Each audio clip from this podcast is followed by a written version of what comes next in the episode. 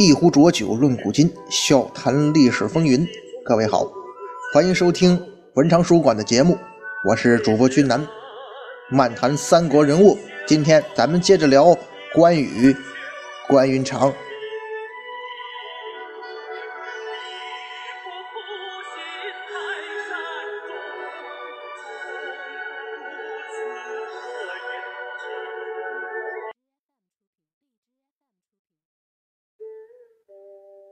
上一回咱们讲到，刘封啊，最终啊，被刘备给杀了。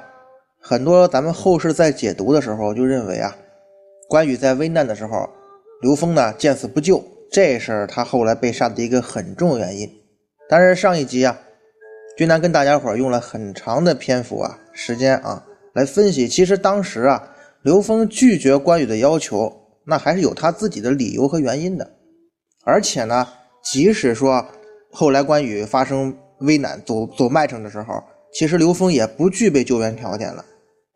那刘备后来他责备刘封，其实啊也是认为你刘封拒绝配合关羽，导致最后关羽的死，你还是有一定因果关系的。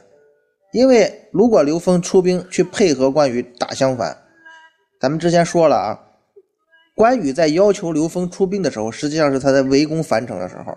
那他差一点点就把樊城打下来了嘛，所以啊，如果这个时候刘封去了，很可能呢，关羽就不会死了。但是这个理由相对来说也有点牵强，也是为了后来杀掉刘封啊找个借口。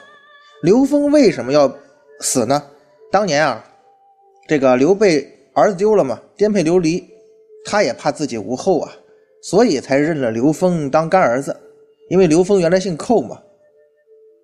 可是后来到了新野之后啊，人刘备有闲工夫生了一口气生了三个儿子嘛，啊，再后来还打下一片江山，这样一来啊，这刘封的位置就很尴尬了。因为咱们知道，咱们中国古代尤其专制社会中，所谓嫡长子继承制嘛，一般这嫡长子成为太子，那他如果有一个庶长子的哥哥的话，那这个人就很难逃脱被清洗的命运呢。啊，比方说。那个五代这个呃两南北朝时期啊，十六国的时候，前燕的武宣帝啊，慕容伟的长子庶长子哈叫慕容翰，他就是因为害怕兄弟相争啊，在自己弟弟继位之后呢，就跑到其他这个部落去避难了。后来呢，他作为内应屡建奇功，为前燕开疆拓土做出了很大的贡献。可是即使这样啊，等他后来历经艰险回到自己的。这个祖国之后呢，还是被他的当皇帝的弟弟给赐死了。挖呀？为什么呢？因为你这种庶长子的哥哥的存在，威胁实在太大。刘封也一样，虽然他并不是刘备的亲生儿子，但是怎么着，他也算是有一个庶长子的身份吧。所以将来一定也是一个不安定因素。那多一事不如少一事啊，这个干脆来个利索的。所以刘封你必须得死。如果咱们从这个角度去想问题啊，其实刘封最后啊，你说关羽这个事儿还有责任吗？他可能有那么一点责任哈，但是罪不至死。那后来刘封必须要死，这就欲加之罪了嘛，就加一条也无所谓了。那说了这么多，在整个过程当中，蜀汉这边啊，或者说刘备集团这边的领导人刘备嘛，你犯错了没？你是最高领导，你是董事长啊。作为最高领导人，刘备肯定是难辞其咎啊。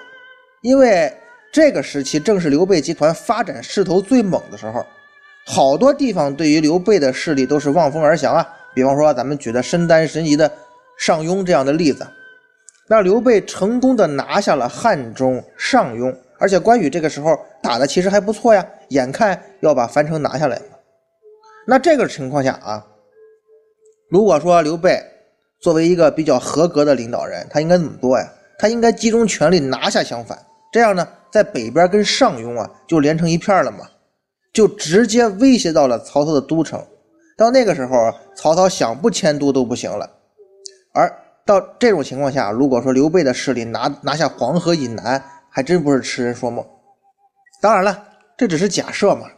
就算你不北进啊，你能控制襄樊一线，控制荆州这一片啊，那也是非常有战略意义的。想当年刘表虎踞襄阳，曹操难以。南下，也是因为啊，他占据了襄樊这样的战略要地嘛。所以说呀，如果说刘备他还有当年的那种大志向的话，襄樊这一线是必须要攻克的。而关羽呢，很明显，在整个襄樊战役过程中啊，关羽的一个弱点就是他的兵马有限，兵力不足，所以才被人抄了后路，而前线呢又差一点点打不下来，所以他顾此失彼吧。这个时候，你刘备作为最高领导，应该给予大量支援才对啊。曹操在这边调兵遣将，对吧？人家已经把自己能够派出的将领和兵力都派出来了，甚至把自己儿子曹植以及刚刚入伍的新兵都派上战场了嘛。可是刘备呢，他好像始终对于襄樊战场这边没有任何的表示，一直让关羽是孤军奋战的。那么我们不仅要问了，刘备这个时候在干什么呢？其实啊。这刘皇叔啊，他正在忙着收获呢。也许这人吧，上了年纪之后啊，进取心或者雄心呢，都会稍微的有那么点儿啊改变。那刘备，你想啊，他这个时候也是颠沛流离一生了，而且他年近花甲了吧？那古代那个时候，可能对于一个人来讲啊，也没几年活头了。所以刘备在拿下汉中之后啊，他在集中精力搞什么呢？搞自个儿当汉中王的事而汉中王没当两年。还又急急忙忙称帝了。那我们如果说从刘备种种行为，站在他的角度想，刘备为什么要这样做呢？他这个时候的想法可能是什么呢？可能是关羽在打是吧？啊，能打就打吧，打不下来就算了，也不至于说会把南郡丢了嘛。谁想到啊，孙权会在后边捅一刀子嘛，造成那么严重的后果。所以，如果说这是刘备真实的心态的话啊，咱们假设一下，如果是他的心态，咱们就很容易理解为什么后来他伐吴的时候那么着急忙慌的。这个那个时候的刘备啊，应该是充满着悔恨的。他悔恨的可不仅仅是关羽的死啊，还有当年的大好形势就这么丧失了，以及自己雄心壮志的消亡啊。所以刘备才会决定在自己生命的最后阶段，我再搏一次大的。奋斗了一辈子了嘛，赢了我就拿下半壁江山，输了大不了身败名裂嘛。再回到前文啊，咱们说那段历史的时候，其实整个过程中最让我们后人不能理解的、不能体会的，就是双方当时的信息啊是如此的阻塞。因为咱们可以想象一下啊，在那个时代，这个交通真的就是靠走，通讯靠吼啊，成都和江陵啊。距离那是足有两千里啊！如果说是在北方还好，用最快的马，就是那种传说中的八百里加急啊，可能三四天就能到了。但是湖广，包括这个蜀地这一带啊，它这个地形可不行，可可跟北方不一样啊。在蜀地吧，也就是成都平原这一块比较平坦一点，东西南北无论朝哪走，那都是连绵大山呐。送信。那就要翻越崇山峻岭，蜀道难吗？你进蜀难，出蜀一样难啊！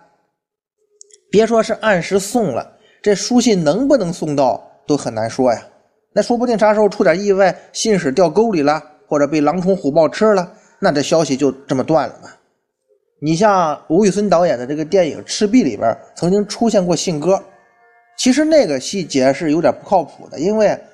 咱们能查到的关于信鸽最早的记载啊，其实唐朝，包括这个开元天宝遗事中说，张九龄年少的时候啊，家养群鸽，每与新之书信往来，只以书信系在鸽足上，依所交之处飞往投之。九龄日之为飞奴，世人无不爱呀。当然，虽然说记载是这唐代有可能，咱不排除之前也有过信鸽哈，但是。如果你这么重要的军事情报指望他来送的话，肯定是比人更不靠谱啊。这个时候，关羽在这种交通通讯条件下，他如果想送一封信到刘备那边，那咱们乐观估计至少也得走大半个月吧，或者说可能甚至要折腾上一个月啊。前面咱们曾经专门讲过哈，像这一连串事件发生的一个时间具体的这个时间表。整个襄樊战役，这个关羽从相持到失败，转折是时间非常快的。嗯，关于这个时间啊，其实陈寿呢记载的非常详细。比方说水淹七军啊，于禁是在八月份被打败的，紧跟着徐晃就来增援。到了十月份呢，东吴就在那边捅刀子了。从水淹七军到关羽走麦城，也就是两个月呀。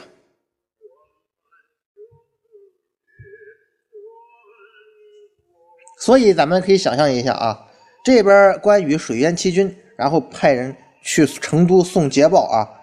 那关羽水淹七军的大胜消息送到刘备手里的时候，荆州这边呢，已经关羽被徐晃打败了嘛。也许刘备还会准备写一封回信给关羽啊，表示这个表彰和奖励。不过呢，那封信就找不到书信人了，因为咱们想象一下，那封信假如说有，再回到荆州的时候。关羽已经身首异处了。东吴在偷袭江陵的时候，他已经把吴蜀边境的几个小城啊也偷偷拿下来了，甚至完全封锁了消息。这么一来啊，关羽的荆州兵马那是无一漏网啊。包括《三国演义》中啊，回去报信的廖化也没能幸免。廖化实际上是兵败投降，后来啊又思念汉这个旧主刘备，所以诈死。当时人信以为真，于是廖化趁机带着母亲是昼夜西行，奔赴蜀汉，在秭归跟刘备遇上了。哎，刘备见到廖化之后很高兴啊，任命廖化为宜都郡太守。所以，作为大哥的刘备啊，也许他才是最后知道关羽身亡消息的人呢，甚至可能呢。关羽兵败身死的消息，还是关羽的首级送到曹操那边之后，从那个北方传过来的。这呢，就是关羽的人生啊。虽然说这关二爷的人生历程啊，他的一生中基本上都是在征战中度过的，但是要是论战绩啊，咱们一开篇就说说过了，应该说是乏善可陈的。前期的时候呢，关羽一直是在刘备的指挥之下战斗。后期呢，终于算是雄起了一回，但是时间太短了，很快就如流星般陨灭了。所以，咱们如果用历史名将的标准来看啊，别说是整个中国历史长河，就算是在三国这段历史当中，这关羽啊，他也算不上是出类拔萃的。但是，为什么关羽这么一个人能够成为这吧中国武将这第一人嘛？受到亿万人的膜拜呢，恐怕作为一名武将，身后名没有人能超过关羽了吧？在中国，这个问题啊，其实咱们前面也稍微提过。咱们在了解完关羽的生平事迹之后呢，咱们再试图啊把这个人呢分析一下。关羽死后，蜀汉的景耀三年（公元两百六十年），后主刘禅呢追谥关羽为壮缪侯，为蜀汉政府一共追谥过的十二功臣之一啊。除了关羽啊，另外十一位是法正、诸葛亮、蒋琬、费祎、陈祗、夏侯霸、张飞、马超、庞统、黄忠、赵云。这个“谬”字在谥法里叫武功不成曰谬，嘿，所以说呀，这不算一个特别好的谥号。那意思就是你这个人虽然武力高强啊，可惜呢志向没有实现，志大才疏。这就算是蜀汉这一朝吧，对关羽的盖棺定论了。在裴松之的著《啊《蜀记》里边曾经提到哈，关羽在成都的后人，他这一系啊，包括他的后来的儿子，呃，就是关兴啊，什么关统啊、关仪啊这一系的后人哈，被后来啊，就是曹魏的大将庞德，就是在水淹七军的时候被关羽斩了那位，他的儿子庞会，在随着钟会、邓艾入蜀的时候啊，把这个关家的后人全部杀掉了。这也就是后来传说啊，像关羽的后人已经全部被杀掉的来源。在记载当中啊，关羽有两个儿子，一个叫关平，次子关兴嘛。关平呢跟着关羽是一起被杀了。关兴呢有两个儿子，像关统和关仪。关统呢因为没有后代，所以关仪呢就被封为车骑将军。那从这个角度说啊，就是庞会杀的这些关家的后人呢，应该是关仪这一系的。不过民间传说当中啊，关羽还有第三个儿子关索。关索是因为这个关羽当年是杀了人之后的逃犯嘛，他逃难在外的时候呢，他就留在家里头了。后来刘备占据荆州之后呢，关索就到荆州来投奔父亲。关羽失荆州之后呢，他在鲍家庄养伤。诸葛亮南征孟获的时候呢，关索归军啊，作为先锋。再后来啊，关索就带兵镇守云南一带。到现在啊，今天啊，云南一带仍然流传着很多以关索为主角的所谓关索戏。关索这个人呢，虽然说史书呢没有明确记载，但是在宋代已经广为人们知晓了吧？比如说《水浒传》里面那位梁山好汉杨雄，不就绰号叫病关索吗？还有一种说法呢，是在清朝光绪年间的《荆州府志》和《江陵县志》中有记载，说这个关平啊，随父镇守荆州时，娶赵云之女为妻，生有一子叫关岳。吴兵袭取荆州时，关平妻子抱着八岁的儿子逃出荆州城，异姓改名，避居乡下。到后来啊，这个晋朝西晋呢灭吴统一全国的时候，才回到了荆州，恢复了关姓，然后呢世代相居荆州，以守灵种为家。此外，还有传说中的关羽的女儿关银平嘛，关银平嫁给了李辉之子。现在云南的澄江啊，依然存有夫妻二人的和睦，包括咱们现在国内有好几个地方都宣称有关氏的后裔嘛，包括人家还有关氏的族谱。到现在，在上海图书馆还收藏五种关姓的家谱。不过呀，一直到目前来看啊，还没有一本真正意义上的关氏家谱，因为咱们现有的家谱其实都是从宋朝以后开始记载的，所以在图表中就出现不了关羽的名讳啊。所以要这么严格来讲的话，这也不算真正意义上的关公家谱，咱们也很难去追溯了。另外，咱们比较熟悉的一个人呢。呃，关羽的后裔哈，就是《水浒传》中的武将啊，大刀关胜。当然了，这是杜撰出来的人物啊，但是也可以看见当时的老百姓对于关羽的喜爱。说了这么多，说完了关羽的一生，其实也就是表达一个意思哈，就是关羽去，就是关羽死了之后哈，被杀之后，其实关氏这一族，即使说他没有被庞会灭门。但是呢，应该讲也是比较示威了，肯定遭了这么多打击嘛。而关羽后来在民间啊，他的地位是渐渐的兴起，甚至呢被官方也光大了，所以他的后人在其中啊，并没有起到什么作用。